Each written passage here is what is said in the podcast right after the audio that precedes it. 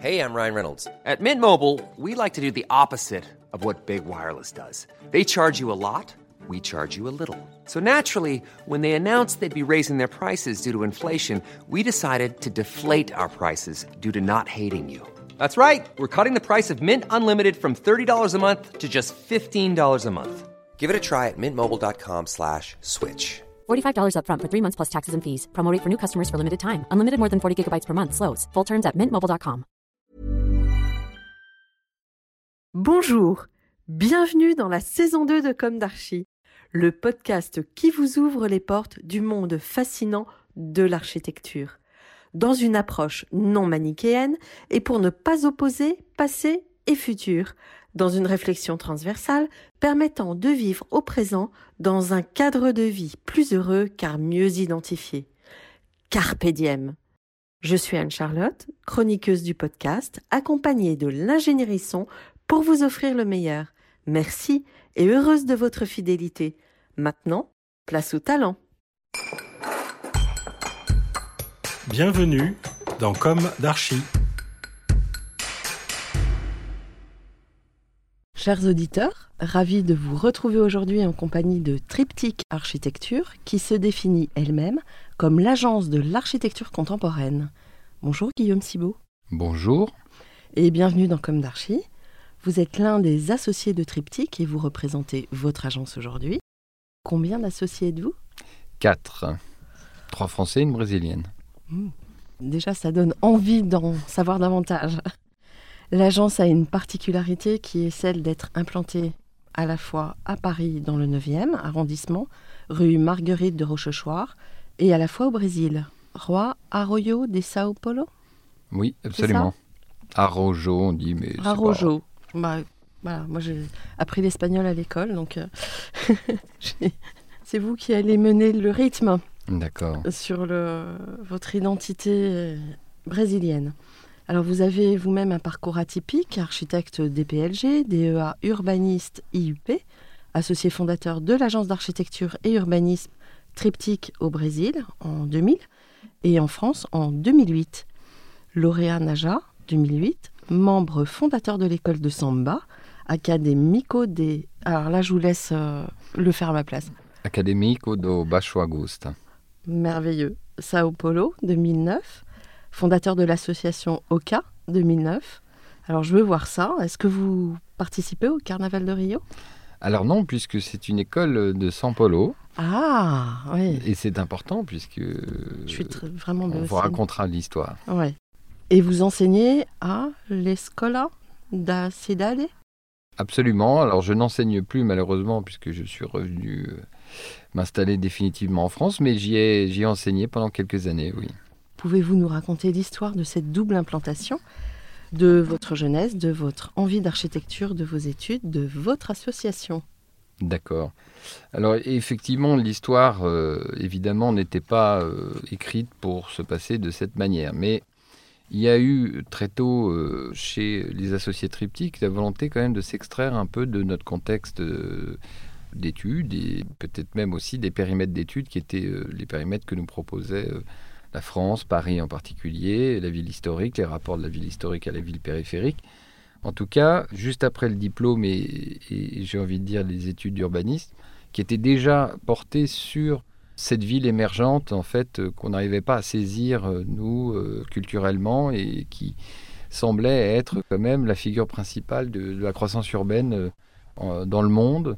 C'était à l'époque moins sensible en France que ça l'est aujourd'hui, et c'était dans le monde partout très actif. Donc, après ce DEA d'urbanisme, j'ai profité on va dire, d'années post-études pour faire ce qu'on appelle un service civil pour le compte du ministère euh, de l'économie et des finances et euh, qui m'a amené à être architecte pour euh, donc le ministère. Et ça m'a permis effectivement de voyager à Rome dans un premier temps pendant six mois et puis à Pékin pendant un an et à euh, Bombay donc pendant six mois pour travailler sur euh, bah, des espaces de la représentation française liés au commerce, les postes d'expansion économique et les missions économiques. Et en rentrant de cette aventure-là, les autres associés avaient eu un parcours individuel aussi un petit peu euh, détaché, j'ai envie de dire, de, la, de ce qu'on pourrait attendre, en tout cas de la droite ligne d'un architecte implanté en France. On a décidé, pour des raisons diverses et variées, mais pas très affirmées, de tenter euh, un séjour au Brésil, alors qui, qui a démarré à Rio de Janeiro dans un premier temps, pendant une courte période, un peu moins d'un an, et puis s'est stabilisé à São Paulo avec la création d'une entreprise d'architecture qui a progressivement été amené à travailler sur des sujets de différentes tailles, j'ai envie de dire, mais euh, quand même portés par cette envie de découvrir et de pratiquer et de se saisir des grands enjeux contemporains des villes, notamment euh, leurs urgences sociales, leurs urgences environnementales aussi. Mhm. Et c'était euh, une émulation qui a trouvé son lieu d'application dans le Brésil, qui est un pays à la fois lointain et proche, proche culturellement, lointain sur pas mal d'aspects aussi, mais qui permettait en tout cas de se rêver euh, architecte, délocalisé, mais euh, pas complètement déraciné. Moi, pour avoir vécu à, Pékin, je savais ce que ça pouvait vouloir dire. Euh, être déraciné, pouvant échapper difficilement à cette condition d'étranger, ou en tout cas en étant perçu tout le temps comme un étranger. Au Brésil, non. Au Brésil, c'est un pays de facile acculturation. Vous devenez brésilien en, en une demi-génération, euh, vous êtes très rapidement brésilien, ce que nous sommes finalement devenus, puisque l'agence a été créée en 2000 et euh, l'agence parisienne plus tard en 2008 suite à l'obtention des NAJA, mais moi je ne suis revenu euh, définitivement en France qu'en 2017, donc j'ai passé 17 ans au Brésil, ce qui a fait de moi un presque brésilien, en tout cas aux yeux des Brésiliens, on pourrait dire même un Brésilien, mes enfants étant brésiliens eux-mêmes, franco-brésiliens, je, j'ai ramené un petit bout du Brésil euh, avec moi dans ce voyage. Mais l'aventure n'avait pas de date euh, de fin, euh, elle avait une date de début et pas vraiment de, contour, à part cette envie, cette soif de, eh bien, de participer d'une manière ou d'une autre à cette grande aventure urbaine qui se dessinait sous nos yeux. Alors on a été modeste évidemment dans notre parcours, puisqu'il faut l'être au début, sur les formats de travail. Au début on a commencé effectivement, on connaissait pas grand monde et on n'est certainement pas des clients, donc on, a grossi en échelle progressivement. Et puis, euh, on nous a confié des petits bâtiments, des un peu plus gros, et puis des sujets un peu plus larges. On s'est intéressé aux affaires urbaines. On a approché effectivement euh, la politique urbaine de São Paulo, euh, dont on a travaillé sur certains aspects, aussi remporté quelques concours publics, notamment d'habitation à vocation sociale dans l'État de São Paulo de réhabilitation de favela à Rio, et puis euh, aussi une, activité privée euh, sur des formats de bureaux, de logements euh, et de mixité, qui nous ont amenés à, croître comme architectes et à participer donc et à expérimenter, alors expérimenter de façon un peu diverse et variée. Et donc ce parcours, il n'a pas été écrit comme ça, mais il s'est produit comme ça. Alors j'ai une question. L'ancrage à Sao Paulo, c'est la commande qui vous a ancré là-bas? Oui, alors euh, évidemment, euh, le rêve de l'Européen, euh, c'est quand même d'atterrir à Rio dans un premier temps, mm. qui est une ville absolument extraordinaire où, vous pouvez sentir. La plage. Vous allez rire. Ce n'est pas ce qui nous a attiré en premier lieu, même si on a beaucoup profité dans un premier temps, on n'avait pas de travail. Mais c'était quand même cette géographie hallucinante, cette végétation tropicale qui tout d'un coup rentrait en, en conflit ouvert avec euh, l'architecture, euh, une architecture d'essence moderniste. Alors ça a tout de suite éveillé notre euh, curiosité, quand même ce rapport curieux entre une architecture extrêmement rationaliste, née quand même de l'idée de la domination de la raison sur la nature et qui se faisait rétrospectivement ingurgiter par cette même nature qui était censée dominer. Et donc ça donnait euh, lieu à des, de grosses empoignades euh, absolument magnifiques en termes euh, évidemment architectural, d'émotion, d'intégration intérieure-externe, de, végétalisation, de rapport au, construit, et, qui sont aujourd'hui des thèmes qu'on essaye évidemment de prolonger dans notre activité d'architecte, même en étant sous des cieux moins, bah, moins tropicaux. L'atterrissage n'a pas été trop dur? Alors il n'a pas été trop dur, il est forcément dur puisque c'est un, redépart, une sorte de... Il a fallu aussi se réinventer, réinventer nos outils, réinventer euh, notre manière de d'être, et puis alors surtout euh, s'adresser à un marché, à, des collectivités qu'on ne connaissait pas ou plus, avec lesquelles on avait perdu contact.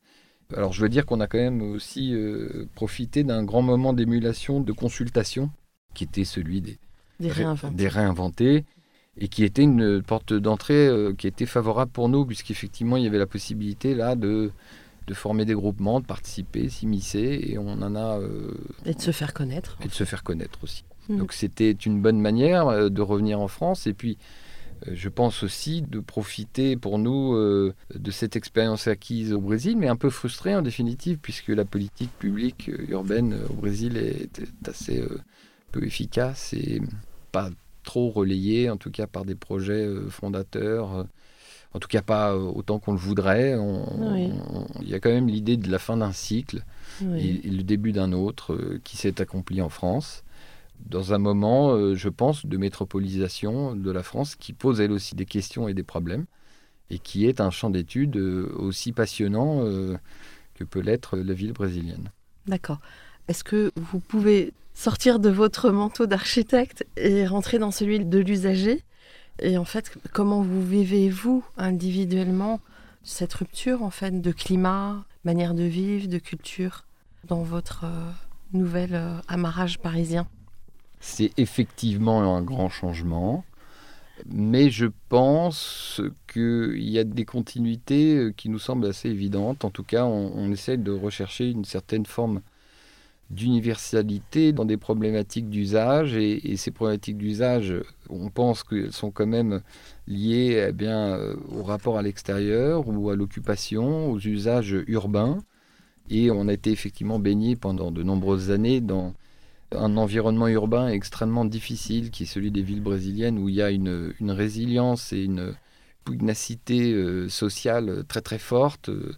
Qui est euh, à notre sens inspirante, hein, une, intensité urbaine, de vie urbaine, de, qui alors euh, se saisit d'absolument tout ce qui est disponible, c'est-à-dire pas grand-chose et souvent beaucoup de béton et peu de, végétalisation ou de végétation, mais qui, euh, à travers pas que le carnaval, mais aussi, j'ai envie de dire, tous les espaces libres ou les temps libres sont absolument potentialisés par cette culture urbaine euh, brésilienne. Et nous, on en a énormément profité. C'est vrai qu'on est devenus des usagers. Et plus que des usagers, on a même été des instigateurs, puisqu'on a eu la chance de participer à la création d'une école de samba dans l'hypercentre de São Paulo. Donc, c'est vraiment un objet d'étude assez fabuleux et, extraordinaire. Mais euh, je pense que dans ce rapport-là, il y y a, des choses qui sont inspirantes, en tout cas que nous, on, on aime reporter ou rapporter euh, dans des contextes qui sont différents climatiquement, mais qui au fond euh, viennent un petit peu de la même origine européenne euh, et de, cette occupation assez généreuse de l'espace public. En définitive, c'est assez marrant, mais le, le, coronavirus a, fait un peu exploser l'utilisation policée de, la rue avec la création de eh ben de, terrasses improvisées dans des matériaux de récupération. Alors esthétiquement peut-être un peu choquante pour certains. Enfin moi j'y vois surtout un grand foisonnement qui me ressemble, qui me fait énormément penser au Brésil et, que j'apprécie aujourd'hui énormément. Donc je trouve que la, rue parisienne commence à ressembler terriblement à ce qu'on peut retrouver à São Paulo ou ailleurs. Euh, et j'y vois moi on euh, sort un petit peu de la rigueur haussmanienne. Oui, oui, ben, oui, cette espèce de vitalité. Euh, D'agilité. Qui, tout d'un coup transborde et puis trouve quand même des, euh, des objets de, création que sont ces espaces externes, etc. Je pense qu'on réapprend à, occuper l'espace disponible. Et puis, on se pose la question aussi, ça, ça nous intéresse terriblement, de la possibilité d'en créer de nouveaux ou plus ce qui est, à mon sens, une des grandes questions urbaines aujourd'hui, euh, qui est notre capacité à créer des espaces communs. Euh, alors sur le sol, hors sol, euh, en haut des immeubles, au milieu, on ne sait pas trop. Et puis surtout aussi peut-être des espaces végétalisés, donc qui soient à la fois des espaces externes appropriables socialement, mais aussi végétaux. Enfin, en tout cas, je pense que les, les grandes villes et les métropoles françaises doivent très très rapidement trouver des formules satisfaisantes pour, euh, bah, par exemple, endiguer un éventuel exode euh, rural qui serait pas du tout, euh, alors là, souhaitable sous beaucoup de points de vue. il ne s'agit pas de, fuir les villes pour aller à la campagne, il s'agit peut-être plus de réinventer la ville et, de lui donner des qualités d'usage, des qualités de loisirs et puis de, vie qui sont celles de la campagne. Et donc ça, ce sont des choses qui nous intéressent parce que euh, on les a connus aussi au Brésil d'une certaine manière, puisque tout ce qui nous arrive aujourd'hui existe euh, depuis bien plus longtemps dans les villes brésiliennes, puisque au Brésil, tout est amplifié dix fois. Euh, toutes ces problématiques sont amplifiées dix fois, donc sont très visibles à l'œil nu. Alors, on découle une question par rapport euh, à la figure de Paris et à l'aspect mythique de cette ville. Quelle réponse vous donneriez aux amoureux de la ville? Parce que ça bouscule quand même le paysage, les habitudes, euh, ça bouscule beaucoup de choses. Je, pense qu'on n'a pas euh, le choix que de reposer sans cesse la question de l'évolution d'une ville. Une ville euh, ne peut pas à aucun moment être considérée comme accomplie, finie. C'est d'ailleurs paradoxal, mais je vais quand même le raconter parce que c'est une anecdote intéressante. Vous savez que par exemple Brasilia, Mm. capitale du Brésil, euh, qui était construite en cinq ans hein, par euh, Lucio Costa et Niemeyer euh, d'un coup d'un seul, est une des seules villes contemporaines euh, qui soit classée. Mm. Et à ce titre, c'est complètement paradoxal et, et contraire à ce qui se passe au Brésil. C'est un endroit qui est absolument préservé vous ne pouvez plus rien faire d'autre que ce qui Il s'est muséifié euh, quasiment à la naissance. Donc vous avez le, le Ouais. symbole de, Mm. de l'architecture contemporaine dans sa, sa- sa transformation qui, qui, tout d'un coup se retrouve figé, condamné à, à ne pas évoluer. C'est évidemment euh, ce que Niemeyer ne voulait pas lui-même, ni Lucio Costa, mais c'est ce qui est quand même arrivé, et c'est ce qui rend euh, aujourd'hui euh, Brasilia une ville euh, avec d'énormes difficultés, problèmes, puisque euh, la vie euh, et les croissances apparaissent de façon désordonnée autour de cet ensemble très bien agencé et très parfaitement préservé. Donc je ne pense pas qu'on puisse à aucun moment donné dater l'arrêt ou le, on va dire l'âge d'or d'une ville en déclarant voilà, c'est bon, c'est maintenant, on arrête. Alors, pour les défenseurs du patrimoine, on sait qu'il faut quand même pas muséifier la ville, mais est-ce qu'il n'y a pas des tranches de villes qui euh, doivent être conservées dans leur jus, dans leur énergie, dans... Alors, euh, je vais peut-être pas être le meilleur interlocuteur pour répondre à cette question, parce que j'ai à un moment donné de, de ma vie euh, passé plus de temps au Brésil qu'en France. Maintenant, je suis passé de l'autre côté. Donc, je suis, je suis plus français que brésilien. Mais j'étais extrêmement euh, choqué et marqué par euh, le fait qu'une ville comme São Paulo a euh, détruit 95% de son patrimoine. C'est ce qui s'est passé de fait. Mhm. Pourquoi? Parce qu'on a laissé la ville justement aux mains d'une promotion immobilière, de logique, euh, qui ont tout emporté. Et puis aussi peut-être d'une idéologie en disant, voilà, nous, nous, nous voulons la modernité. C'est un contre-exemple absolument saisissant. Oui. Pour autant, euh, ce qui est conservé là-bas euh, au milieu de, toute cette dynamique n'arrive pas à survivre. Donc euh, le patrimoine, finalement, si vous voulez condamner un bâtiment, vous, vous le classez.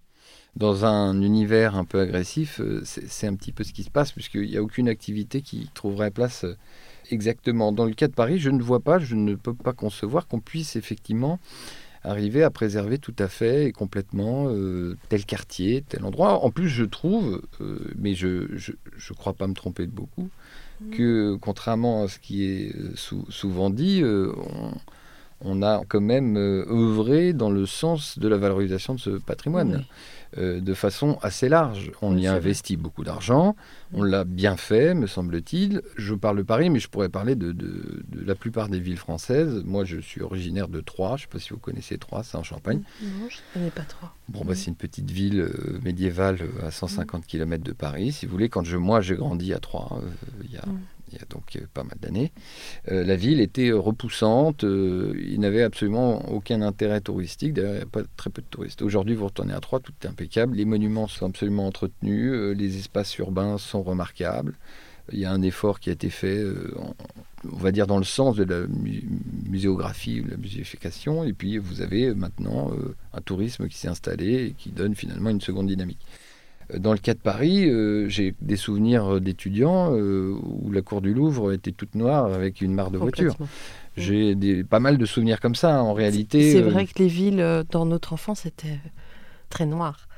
Je Ouais. pense qu'il y a un effort considérable qui a été fait au niveau de la préservation, mise en valeur du patrimoine, et puis euh, associé une certaine qualité aux requalifications des espaces publics qui sont attenants, qui ont eu tendance à se piétoniser, à gagner en, en- en qualité. Et euh, je ne vois pas, euh, moi, d'aut- d'autres solutions. En plus, on voudrait préserver euh, finalement un tissu qui lui-même a perdu beaucoup de sa composition initiale, puisque le. Paris haussmannien, euh, il y avait une pyramide sociale qui représentait quand même euh, la société euh, à la verticale. Aujourd'hui, c'est plus le cas. Les commerces ne reflètent pas davantage. Enfin bref, finalement, on, on a déjà énormément évolué par rapport au modèle d'origine. Il s'agirait peut-être d'ailleurs même d'essayer de le De le bousculer. de le reproduire, euh, Oui, de- ouais. ou en tout cas de lui redonner un petit peu de mixité, de mélange, euh, qui était la proposition initiale. Il avait une capacité à se transformer sur lui-même qui était quand même assez forte. Ah bah c'est remarquable, ça a été mis en lumière Mhm. d'ailleurs par l'exposition euh, avec de Franck Boutet et là. Franck Boutet et Lannes à, à l'Arsenal. Mhm. C'est évident que c'est un modèle euh, qui continue d'être éclairant et possible, rend possible encore euh, un travail de reprogrammation et ça c'est assez formidable. Mhm. Surtout que c'est euh, véritablement, je pense, aujourd'hui un des enjeux majeurs qui, est, qui va être de reprogrammer et refaire la ville sur la ville plutôt que de démolir, reconstruire. Ah oui. Qui est une évolution marquante de nos, de nos métiers, ça c'est évident. C'est en effet ce que disent la majorité de vos confrères. Mm. Vous évoquiez votre enfance et je vous avais posé les questions de votre jeunesse, de votre envie d'architecture. Vous seriez prêt à, à nous raconter un peu votre histoire, comment ce métier euh, vous a inspiré et, et pourquoi vous avez pris cette voie? Enfin, qu'est-ce qui vous a emporté dans cette voie? Bah, je pense de façon assez évidente. euh, Mon enfance euh, troyenne, euh, en tout cas la prime enfance, était quand même très très, associée à une architecture très présente en termes patrimonial, constructifs. Pas mal de, chantiers auxquels je participais de façon bénévole, puisque c'était finalement un peu le jeu de refaire sa maison. et, et je pense qu'il y a un rapport là à l'architecture, à la matière, au, au bois. euh, il y a une fascination, il existe quand même des spécificités de chaque endroit. Et ben, à cette époque-là, alors peut-être sous l'impulsion d'un professeur un peu éclairé, je me souviens très bien qu'on est allé visiter un endroit que, qui mérite à lui seul le voyage jusqu'à Troyes, c'est pas très loin. C'est le musée de l'outil de la pensée ouvrière. Et ben, le musée de l'outil de la pensée ouvrière, vous avez euh, des dizaines de milliers d'outils de différentes époques, de absolument tous les métiers qui utilisent des outils. Et c'est présenté dans des, dans des superbes vitrines, très, très bien éclairées, d'ailleurs, une muséographie assez jolie. Et là, vous avez euh, ces dizaines de milliers d'outils euh, qui expriment un truc très fort dans un bâtiment euh, médiéval, avec une forte charpente en bois très présente. Et c'est en même temps aussi la maison des compagnons du devoir. Donc vous avez des, des chefs-d'œuvre de compagnons, etc. Donc ça, c'est un petit peu l'odeur de mon enfance, d'une certaine façon. Alors c'est pas le métier tel que je le pratique aujourd'hui, mais euh, on va dire que c'est sûr que euh, ça, ça a une influence considérable. Mm. Le façonnage de la matière par la main de l'homme. Voilà. Du coup, comment vous- jonglez-vous maintenant, euh, aujourd'hui, entre Paris et Sao Paulo? Donc vous êtes vraiment plus ici maintenant, c'est ça? Alors maintenant, eh oui, je pense que il est bon d'avoir un rapport assez, euh, assez étroit avec les sujets euh, qu'on travaille en tant qu'architecte. J'aime pas trop l'idée, effectivement, de la distance culturelle ou de la distance même à l'objet, ce qui pour moi rend euh, pratiquement impossible la pratique euh, dans, des, dans des endroits qui me seraient culturellement inconnus. Je pense qu'il y a vraiment... euh, on est de plus en plus quand même dans des métiers de, dialogue, on est dans des métiers d'écoute, où le geste créateur est, finalement beaucoup plus façonné par un dialogue et euh, la prise en compte de beaucoup de points de vue et de beaucoup de contraintes techniques et, normatives qui nécessitent une présence euh, et un investissement absolu sur les sujets que euh, vous avez à traiter. Et moi, lors de mon retour en France, je me suis très très rapidement aperçu que même ayant vécu 17 ans au Brésil et connaissant parfaitement le contexte, le milieu, la langue et tout ce qui l'accompagne, ça me devenait pratiquement impossible de participer à distance, même en y allant très souvent, ce qui était le cas au début, ou en tout cas de donner une continuité satisfaisante au projet. Et puis, il s'est produit euh, finalement ce qui était attendu et prévu, c'est-à-dire que eh bien, les deux associés euh, français, Olivier Raffaelli et, moi-même, qui travaillent de façon permanente en France, s'attachent au projet français et euh, Grégory et Carolina s'attachent au projet brésilien. Mais avec une spécificité, c'était que euh, l'agence française a été montée en 2008 et on est revenu, Olivier en 2015 et moi en 2017. Donc on avait monté depuis 2008 une équipe, d'ailleurs composée de pratiquement que de franco-brésiliens ou de, de, brésiliens ayant beaucoup fréquenté la France, et très intéressés, eux, à travailler sur des projets français. Donc cette équipe franco-brésilienne de São Paulo, qui travaille à nos côtés maintenant depuis euh, pratiquement 12 ans, sur des concours, sur des projets. Nous l'avons conservé. Et puis, euh, on, s'est attaché à faire croître l'agence euh, parisienne, ce qui fait que il y a encore des gens au Brésil qui font des allers-retours. D'ailleurs, c'est assez marrant. les, il s'est créé des histoires un peu internationales, transatlantiques, des mariages même. Et puis vous avez assez fréquemment des gens qui viennent du Brésil et puis des gens qui sont en France qui vont euh, passer un petit peu de temps au Brésil. En fait, il y a un exotisme croisé. Voilà, exactement, qui va bien aux deux, hein, parce qu'il y a un amour quand même hein, des deux cultures. Ce sont deux pays qui s'apprécient. Qui s'apprécient. oui. Sans trop savoir pourquoi d'ailleurs, souvent, mais c'est pas grave. On va dire que c'est même, euh, c'est même heureux. Et donc, euh, il y, y, a cette équipe avec laquelle on est en rapport quotidien, mais à 10 000 km de distance se greffe sur cette complexité, parce que c'est quand même un exercice, euh, je pense, hors norme, se greffe euh, l'impact du Covid. Comment vous l'avez vécu euh? Alors le, Covid a finalement prolongé une habitude de l'agence aussi, qui était de travailler en équipe à distance. Oui. L'existence de cette équipe brésilienne nous a obligés depuis 12 ans à mettre en place des protocoles, des, des manières d'échanger, de communiquer, des outils qui ont rendu plus facile pour nous euh, le passage en télétravail puisqu'on en avait euh, culturellement un peu l'habitude. Et euh, je crois qu'on a été, comme tout le monde, assez séduit dans un premier temps aussi par la liberté gagnée, individuelle, de, pouvoir se défaire bah, des, des, réunions physiques. puis on a aussi participé, comme tout le monde, à des réflexions disant c'est vrai, pourquoi pas? Peut-être qu'on se trompe, on n'a pas besoin d'avoir une agence aussi grande. Et puis, euh, chemin faisant, on se rend compte que non, on fait un métier euh, de, confrontation, de dessin, euh, où il faut des maquettes, il faut des dessins, il faut des choses, il faut des rencontres. Et donc, on ne pourrait pas se passer d'un endroit comme une agence, un atelier, qui serait un endroit d'échange. Un atelier créatif, par exemple. Voilà. et quel est l'effectif de votre agence Au Brésil, d'une part, et en France? Alors, il y a une équipe brésilienne dédiée à des projets brésiliens qui euh, comporte 50 personnes environ. Et, euh, et puis nous-mêmes, on, est 15 à Paris, avec euh, un peu moins au Brésil sur les projets français. Mhm. Voilà. Pouvez-vous nous éclairer sur la manière dont la pratique de l'architecture en France se différencie de celle au Brésil? C'est à la fois une question ouverte, mais à la fois en termes d'espace, hein, peut-être en termes de commande. Alors, c'est évidemment très, très, très extrêmement différent. À la fois la pratique, la commande, le rapport à la commande, les circuits privés, les circuits publics, euh, l'importance des pouvoirs publics dans le processus, et puis l'accès à la commande, tout est absolument différent. Vous ne pouvez pas comparer l'un à l'autre. Mais en termes d'architecture, si vous voulez, c'est assez euh, incroyable, mais euh, il y a une différence fondamentale qui conditionne tout le reste. C'est la thermique.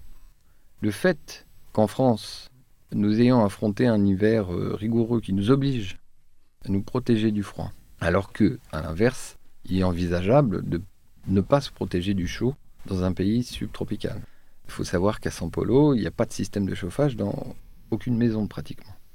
Une cheminée suffit euh, pour le mois euh, ou les 15 jours euh, de fraîcheur où il faut s'en servir. On peut éventuellement se protéger du chaud et on se protège, mais les conditions climatiques sont tellement distantes que le rapport à la thermique est fondamentalement différent. En France, on va chercher à se protéger et on va chercher à faire des enveloppes les plus étanches possibles, alors qu'au Brésil, on va faire tout le contraire. On va chercher à faire des enveloppes les plus poreuses possibles, dans lesquelles on va pouvoir travailler des convections, euh, des ventilations naturelles pour rafraîchir les bâtiments. Donc vous avez un pays dans lequel l'enveloppe se conçoit à l'horizontale, puisque c'est finalement le plancher euh, qui définit le cadre et vous avez besoin de pratiquement aucune matière pour euh, séparer l'intérieur et l'extérieur. Du verre suffirait, ou avec un peu d'isolation, mais on va dire pour faire grosse masse, vous avez vraiment une intégration horizontale intérieur-extérieur. Vous avez en Europe, en France, des barrières qui se sont érigées entre l'intérieur et l'extérieur, au point qu'il est pratiquement plus possible de concevoir des bâtiments où vous avez le, plancher qui se prolonge à l'extérieur. Et puis, on a un percement qui permet de passer l'un à l'autre. Euh, on est passé à autre chose, c'est-à-dire que pour des raisons thermiques, de ponts thermiques qui sont très vraies et très évidentes, on conçoit un corps, et puis s'il faut un balcon, on vient rajouter quelque chose dans un autre matériel, quelque chose qui puisse permettre un accès externe. Donc c'est tout ce rapport euh, de l'intérieur à l'extérieur qui est bouleversé. Et on le, on le lit, on le voit aussi au niveau des rez-de-chaussée, au niveau des, des vues, puisque finalement les bâtiments ont eu chaque fois plus tendance à se renfermer sur, euh, sur eux-mêmes et à, rendre à chaque fois moins évident ce qui nous semblerait être euh, l'objectif euh, à atteindre et qui est au contraire de, retrouver des perméabilités les plus grandes possibles. évidemment, là, on, avait, on s'était un petit peu focalisé ces dernières années sur l'approche thermique. Il s'agissait de consommer moins d'électricité. Et pour ce faire, on utilisait des matériaux qui étaient épouvantables en termes de carbone d'ailleurs. C'était pas grave puisqu'on ne regardait que les consommations. Euh, maintenant, on étend la, réflexion à l'approche carbone. L'approche carbone, c'est tout. Euh, c'est tous les matériaux qui composent le bâtiment, tous les systèmes, et puis le cycle de vie, la, maintenance, etc. Dans cet exercice-là, il y a des choses qui, euh, finalement, étaient bonnes hier, ne seront plus aujourd'hui. Et puis, on, pourrait euh, en profiter, c'est ce qu'on essaye de faire, pour re-questionner cette histoire d'enveloppe, de ventilation naturelle et de, et de rapport intérieur-extérieur, pris dans un, dans un bilan carbone, on va dire, global d'opération. Mais il faut bien reconnaître qu'on en est, alors là, au tout début de l'aventure, et qu'on est au fond, puisque c'est quand même un de nos domaines d'expertise euh, liée à, à, quelques projets qui ont été remportés, notamment avec Col des filles. Euh, oui, j'allais y venir, mais alors. Euh, j'ai vu marqué, c'est pour ça. et, et, qui est un, un, concours proposé par le, le C40, donc l'association des 40 villes, qui a été créée par le maire de Londres, si j'ai bonne mémoire, Mhm. Euh, il y a bientôt 10 euh, ou 12 ans, euh, que Anne Hidalgo a présidé jusqu'il n'y a pas très longtemps. Aujourd'hui, c'est le maire de Los Angeles. On ne parle pas beaucoup de cette histoire, mais il y a 40 villes dans le monde, enfin, en, fait, ils sont 90 ou 100 maintenant, mais, qui réfléchissent collectivement à baisser leur, leur bilan carbone. Le C40 à travers l'expérience du, du, du Réinventer Paris, a souhaité donc promouvoir un concours à échelle mondiale et nous avons remporté euh, un, des, un, des, sites parisiens, donc sur le canal de l'Ourcq avec Col des Filles, et c'est un site le long euh, d'un quartier mixte où la question qui était posée évidemment était celle euh, du quartier mixte, sa qualité, son architecture, mais aussi de stratégie pour baisser le bilan carbone de l'ensemble de l'opération. Et nous travaillons sur une hypothèse à moins 25% par rapport à une, on va dire, une opération classique RT 2012 pour parler de la règlement, euh, réglementation thermique euh, actuelle. Et donc, euh, les, questions se posent et se sont posées au moment du concours. Maintenant, elles se posent en phase opérationnelle. On est quand même bien obligé d'admettre que la filière n'est pas prête véritablement à pouvoir se saisir complètement de ces sujets. Elle peut le faire partiellement, c'est ce qu'on essaye de faire, mais on est très très très loin du compte. On est encore comme dans un laboratoire ouvert finalement. Oui. Alors, est-ce que maintenant vous pourriez nous raconter l'histoire de vos projets? Comment vous, vous parleriez euh, de l'histoire de vos projets? Nous avons des thématiques communes qui nous intéressent, qui sont effectivement des choses qu'on essaie toujours de un peu exogènes aux projets particuliers et qui viennent qui viennent, à mon avis, donner continuité à certains travaux initiés, tant sur le plan euh, des consommations carbone, du rapport intérieur-extérieur, de la végétalisation des bâtiments, que nous pensons euh, comme euh, quelque chose de, durable et non pas une mode passagère. D'ailleurs, euh, les Brésiliens font ça depuis, depuis 50 ans. Et je trouve assez bien d'ailleurs, de façon assez simple, sans beaucoup de systèmes. On, confond parfois beaucoup le, mur végétal technologique avec une simple végétalisation par bac. Enfin, il y a des solutions qui sont quand même extrêmement simples. Il ne s'agit pas de, de, faire du greenwashing euh, exclusivement, mais il s'agit bien de, potentialiser toutes les surfaces disponibles pour créer euh, des espaces végétalisés externes. il ne s'agit pas simplement d'abaisser la, température, il s'agit aussi de, de, ne pas perdre ce contact qui devient et qui définit l'homme euh, contemporain, parce que on voit bien que Haussmann ne s'est pas beaucoup préoccupé du rapport à la nature. Du rapport à la nature. Il faut bien admettre que les, les, les modes de consommation, de sociabilité vont dans ce sens, donc il faut bien assouvir ce besoin en tout cas à l'intérieur des villes, euh, au risque de, faire fuir finalement tous les habitants qui, qui souhaiteraient ou qui souhaitent euh, avoir ce contact un peu privilégié, étroit, avec euh, eh ben, un arbre, une feuille, un petit oiseau. Mais il y a des gens qui n'aiment pas ça. Alors il en reste, mais de moins en moins, je pense. C'est vrai? Je pense. Vous vous intéressez à l'usager? Après la vie de vos bâtiments, comment vous vous allez voir, vous allez regarder la manière dont les gens s'approprient votre architecture Alors, on a euh, effectivement euh, une attention particulière sur le fait, ce n'est pas le cas euh, de tous les architectes, quelqu'un comme Aravena a ouvert un peu des portes qui pour nous ont, été assez évidentes et qui au Brésil font absolument sens quand vous travaillez dans des contextes de, de favela ou d'autres, et qui s'appelle l'autoconstruction. Et l'autoconstruction, c'est ce que fait l'usager de votre architecture. Ce qui fait qu'il y a quand même pas mal de projets qu'on a, qu'on a livrés il y a, maintenant 10-15 euh, ans, qui ont subi des transformations plus ou moins grandes. Et, euh, là encore, euh, pour nous, on trouve que cette transitivité, enfin cette, cette, prise en main de l'usager du bâtiment, elle n'est pas forcément à combattre, mais elle, est, elle fait partie du cycle de vie et elle est, elle est la marque de l'usage. Et je trouve qu'il y a des bâtiments qui se saisissent plus ou moins bien de ce genre d'intervention et qu'en aucun cas, euh, alors évidemment, euh, je pense qu'il y a des bâtiments publics qu'on doit euh, protéger, il ne s'agit pas non plus de laisser faire, parce que là je parle d'usage de terrasses, de balcons, de, petites maisons sur le toit qu'on vient construire. Évidemment, ça me fait moins plaisir quand on vient mettre un, moteur de climatisation sur le toit ou en façade directement, un peu tordu, parce que le mec ne pouvait pas vraiment c'était pas prévu pour. Euh, donc, euh, euh, mais mine de rien, ça reste quelque chose qu'il faut, qu'il faut admettre. on n'est pas des, des, directeurs artistiques de la, vie des gens. On va pas choisir leurs rideaux, leurs intérieurs ou, les meubles qu'ils vont mettre sur la terrasse. Je sais qu'il y a beaucoup de, de bailleurs sociaux, de, de gens qui s'inquiètent énormément, justement, quand on leur propose trop de terrasses ou des terrasses trop transparentes, ce qui pour moi est une évidence. Euh, qui s'inquiètent en disant voilà, on va se retrouver avec des vélos, euh, des poussettes sur les, sur les terrasses. J'ai envie de dire ben, oui, c'est la vie. C'est la vie. Mm. Euh, c'est comme ça. Mm. On ferait mieux plutôt de. Voilà, d'anticiper et d'inscrire D'anticiper et d'inscrire ça mm. que tout simplement l'empêcher. c'est chouette.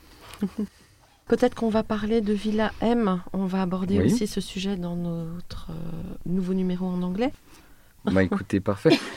Alors la Villa M, c'est un programme euh, qui est très intéressant parce que c'est un programme qui n'existe pas euh, vraiment et qui est né euh, de l'inspiration d'un groupe mutualiste sous l'impulsion de son président et puis des personnes qui sont autour de lui et qui est né d'une réflexion assez, assez simple alors qu'il y avait au moment du concours une importance et puis maintenant qui revêt une importance alors là pratiquement nationale puisque l'idée c'était de faire la, la villa des médecins attendu que les médecins euh, s'occupent de tout le monde, mais pas tellement d'eux. Euh, et notamment pas trop de leur santé, de leurs addictions, euh, dans une profession qui a perdu un peu de son statut, donc qui crée des troubles. Donc l'idée du groupe Pasteur Mutualité, c'était de créer une maison du bien-être où les médecins affiliés puissent, lors de leur passage à Paris ou de façon spontanée, dormir, se restaurer, et puis euh, aller chez le médecin. Se faire ausculter et donc euh, se faire soigner et, s'occuper un petit peu d'eux.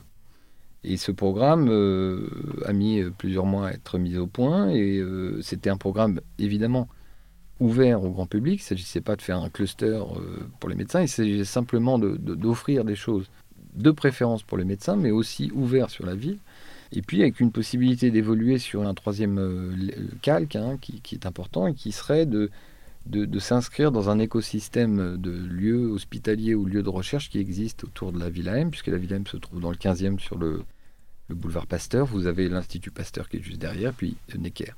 Et donc avec des possibilités, notamment, qui sont à l'étude, d'accueillir des patients dans, dans ce qu'on appelle l'hôtel hospitalier, c'est-à-dire euh, des chambres d'hôtel à disposition de gens qui vont euh, être opérés, mais euh, qui ne vient pas surcharger l'assistance publique, et puisque vous savez que le prix des chambres est absolument Ouais. euh, faramineux, en tout cas beaucoup plus que celui d'un hôtel à proximité. Donc il y a cette interaction de trois phrases dans un lieu euh, emblématique, euh, euh, de qualité, et situé sur un boulevard parisien, à l'endroit où euh, le groupe avait déjà euh, deux immeubles, un, hôtel euh, et un petit centre d'affaires.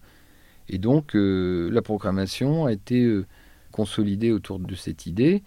Et l'idée aussi que les médecins avaient aussi besoin de, travailler, que la médecine de demain, bah, c'est aussi une médecine liée aux technologies, au développement de nouveaux produits. Ces produits, on va pouvoir les montrer à la Villa M. Il y a un petit showroom, il y a une galerie d'art qui, qui va parler d'art et de santé. Vous aurez des espaces de coworking où les, gens pourront euh, euh, travailler lorsqu'ils sont de passage, mais aussi des espaces de conférences où, on pourra faire des, interventions, expliquer euh, des lancements, des, produits. Et donc, une population de médecins qui rencontre une population peut-être de malades, et puis liée à une population eh bien de, tiers, de passage, de façon à décloisonner un petit peu la médecine et, et lui donner une- un nouvel ancrage urbain. Alors ce programme date d'avant le coronavirus, évidemment aujourd'hui, il prend une valeur euh, autre euh, et euh, commence à être effectivement très étudié. Il en est où ce projet? Alors là, on, on est en, phase euh, de finalisation de ce qu'on appelle, nous, le clos couvert, c'est-à-dire l'immeuble, et puis euh, de consolidation des espaces euh, internes pour une ouverture euh, début 2021. D'accord. J'ai cru voir sur les images que la végétation euh, habillait quelque part les façades. Alors elle habille effectivement les façades. On a, mis en place un système euh, structurel avant tout, puisque c'est un système qui porte la façade, mais c'est aussi un système qui porte des bacs, très simplement des bacs, euh, des jardinières si vous préférez, euh, qui fonctionnent par gravité et avec euh, de la terre. On a essayé effectivement sous les bons conseils de, de Coloco qui est en charge de toute la végétalisation du, complexe, euh, qui nous a demandé effectivement un certain volume de terre qu'on a été en mesure de, de, de mettre en place euh, dans une discussion effectivement avec le maître d'ouvrage, puisqu'il s'agissait, vous savez, à Paris, euh, il faut créer l'espace pour ça, parce que vous êtes tenu de, de construire l'alignement, donc si vous, vous reculez, ça veut dire que c'est des mètres carrés en moins. Ça veut dire qu'il faut aussi que, et c'était le cas, le maître d'ouvrage euh, attache une vraie importance à la présence de ce jardin vertical, hein, de, de modeste taille, mais qui va venir euh, se, lever dans cette infrastructure euh, métallique et créer, pour l'hôtellerie notamment, mais pour les espaces de travail aussi, un premier plan. Au niveau du sol, c'était très important. Alors là, c'est encore une fois une thématique, c'est que le, sol se prolonge à l'extérieur par un, un- parterre planté qui n'est pas très important en termes de profondeur, mais qui fait lui donne vraiment cette sensation, si vous voulez, de continuité, puisqu'on a de grands volumes vitrés qui donnent à voir à l'intérieur euh, cette végétation et qui de l'extérieur forment aussi un premier plan, créent une certaine forme d'intimité pour des chambres par exemple qui sont extrêmement vitrées et un premier plan euh, autour de, thématiques, de plantes euh, jardin des simples, euh, plantes médicinales, beaucoup de fleurs. Et là, il y a eu aussi un dialogue très important avec la mairie, euh, la mairie de Paris en général, hein, les services instructeurs, euh, les ABF, Mm. pour euh, donner corps et, épaisseur à ce projet et le rendre aussi, on va dire, approuvable, approbable, je ne sais pas comment on dit. Et cet aspect de végétalisation était relativement important. Aujourd'hui, il est visible, même si les plantes ont été mises en place en, en- en juillet. On a déjà un beau volume de plantes. Et je pense euh, qu'il fait aussi référence à certains immeubles qui nous ont inspirés. On est, on est quand même. Enfin, moi, j'ai toujours été marqué par l'immeuble de Sauvage euh, Oui, de la rue Vavin. de la rue Vavin. Donc, Mm. pour, pour moi, il y a une continuité, effectivement, avec des, des immeubles qui ont existé, qui existent Mm. dans l'histoire de Paris, qui sont finalement des, des immeubles contemporains, modernes, modernistes, mais où il y a une certaine végétalisation, euh, on va dire, non technologique, mais très simple, en fait, qui est celle de Bach, Et donc on, on souhaitait s'inscrire sur ce grand boulevard euh, dans cette continuité. Donc il va falloir entretenir ces jardinières et ça va faire revenir les jardiniers dans Paris. La question de l'entretien est absolument euh, Crucial. cruciale et, et indispensable. On est dans le cadre d'un immeuble géré par un groupe mutualiste, donc qui garantit la pérennité de cet usage et, euh, et qui prend en charge une maintenance que, à notre tour, on va être, nous, en mesure de euh, limiter au maximum pour pas rendre euh, le- l'exercice complètement euh, fou en termes de, maintenance. Donc le, le cycle de maintenance est relativement réduit. On parle de deux à trois interventions par an liées essentiellement à du nettoyage. on enlève les feuilles, on remet un petit peu les plantes. Et puis vous avez un système d'irrigation permanent bon, bah, qui lui-même lié à un système de récupération d'eau et qui, va permettre aux plantes de passer l'été et l'hiver. Et, et selon une technologie assez, euh, assez rudimentaire. Voilà. Et la matière qui euh, entoure la- la végétation, quelle est cette matière? Alors on est sur des bacs euh, composites hein, qui sont, à qui sont Oui. mis à l'intérieur, lovés dans, dans des profils métalliques. Ce sont des profils métalliques? Oui. d'accord. Bon, vous avez fait euh, beaucoup de réinventer, vous avez évoqué ça en début d'émission. Vous avez agité beaucoup d'idées. Comment imaginez-vous le monde d'après? Alors, euh, c'est quand même un, un ensemble de concours qui, est, qui aujourd'hui est euh, assez critiqué. Euh, Il y a une certaine, Ouais. un certain plaisir à critiquer euh, les concours. Moi, je, je voudrais juste rappeler, mais je me trompe peut-être, je crois pas, euh, que euh, le dialogue, en tout cas la composition, la complexité programmatique des usages et, et- et des programmes étaient autres avant et plutôt mieux après qu'avant. Donc il y a quand même une vraie, une vraie avancée, c'est indéniable, même, même si on est de mauvaise foi, je pense qu'on ne peut pas Nier ce fait-là. nier ce fait-là. Je, pour en avoir débattu moi-même, je pense qu'il faut reconnaître que ça a quand même dépoussiéré pas mal de choses. Voilà. Vous êtes d'accord? Ah bah, je suis absolument aligné sur cette idée, et d'ailleurs euh, c'est une idée tellement contagieuse qu'elle vient même euh, s'appliquer à des, euh, à, des, sujets hors concours. euh. donc vous vous retrouvez finalement, comme c'est nous, euh, ça nous est arrivé euh, euh, à Dijon, euh, sur des concours qui ne sont pas des appels à projets innovants, mais qui sont juste des concours d'architecture, où euh, les trois quarts des concepts qui ont été développés sont exigés euh, auprès de maîtres d'ouvrage qui, sans doute, il y a 10-15 ans, auraient tout simplement fait eh ben, euh, un ensemble monofonctionnel avec une clôture autour. euh. et donc, il y a, de ce point de vue-là, une grande avancée euh, qu'il faudra, là, maintenant, relayer, je pense, avec une autre problématique qui est celle, évidemment, de, des enjeux environnementaux. Mm. Et puis, des, des discussions sur la densité de la ville, et notamment en fonction de, des nouvelles majorités euh, politiques qui viennent à, à- à émerger et puis à, à Mm. prendre les rênes de, des, des grandes villes françaises. C'est un moment qui sera forcément euh, passionnant. Alors certains se crispent déjà, euh, puisque évidemment il y a peut-être des choses qui ont été dites ou faites qui sont pas bien tombées, ou... mais je pense qu'au fond, cette réflexion-là est, est nécessaire, sera forcément porteuse de demain, de lendemain, peut-être pas euh, aussi euh, euh, joyeux que ça, mais certainement différent. Oui, de toute façon, on ne fait pas d'omelette sans casser deux, Oui. déjà. Et il faut bien avancer. Si vous aviez aujourd'hui des jeunes architectes ou étudiants architectes en face de vous, qu'est-ce que vous auriez envie de faire passer comme message?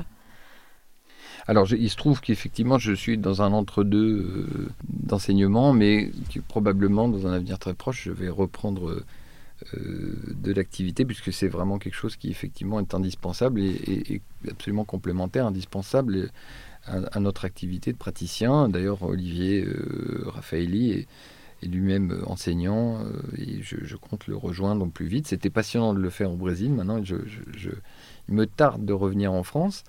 Et ben, tout simplement pour débattre de ces choses-là, parce que euh, en définitive, il devient de plus en plus compliqué, euh, me semble assez difficile aujourd'hui de définir euh, quel est le véritable sens de l'histoire, ou de l'histoire urbaine ou architecturale, si- s'il en existe un. Je ne parle pas du, du bon côté de l'histoire, il ne s'agit pas d'être Mm. du bon côté de l'histoire, il s'agit de rentrer dans le sens de l'histoire. Moi, je, Je pense que c'est ça, euh, le dialogue euh, enseignant-professeur, c'est débattre et remettre inlassablement cette question de savoir qu'est-ce qu'il faut faire ou qu'est-ce que nous pouvons faire, et sans céder ni au populisme, ni à la, réaction, ni évidemment à l'angélisme, ni à l'écologisme, l'écologie punitive, mais tout simplement essayer de définir une ligne qui soit tenable, souhaitable, et, et qui me semble très très difficile à à tenir. Et ça, vous n'y arrivez que si vous êtes euh, en confrontation avec euh, plusieurs personnes qui représentent euh,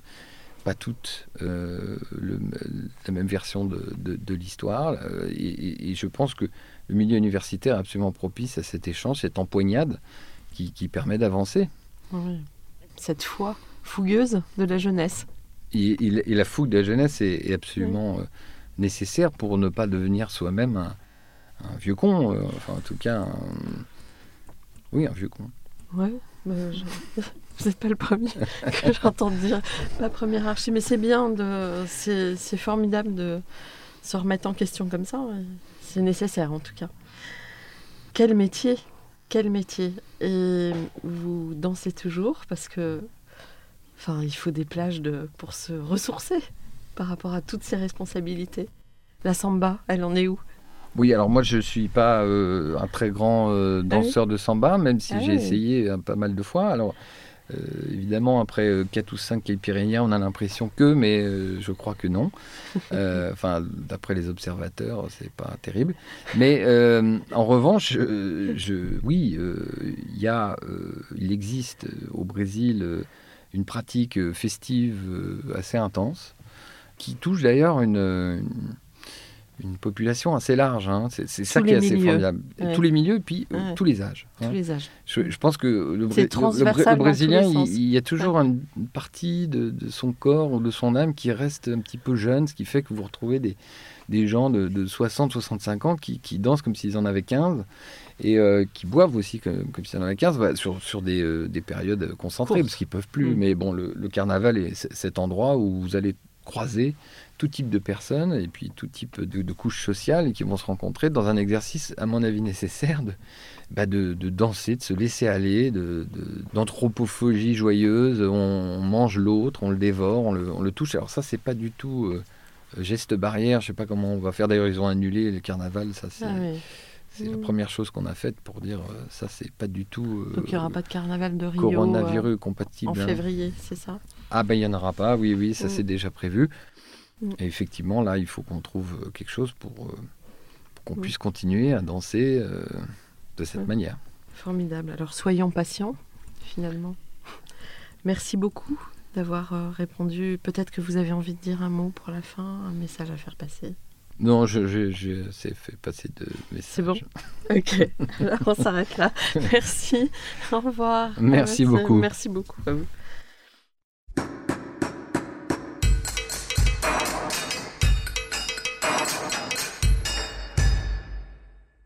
Chers auditeurs, merci pour votre écoute. N'oubliez pas de retrouver nos sujets en avant-première sur Instagram à l'adresse comme d'archi podcast. C-O-M-D-A-R-C-H-I podcast. Si vous aimez ce podcast, favorisez sa diffusion en lui donnant 5 étoiles sur Apple Podcast, plus un petit commentaire, ou sur votre plateforme de podcast favorite. Et surtout, abonnez-vous pour écouter tous nos épisodes gratuitement. À bientôt et d'ici là, Prenez soin de vous.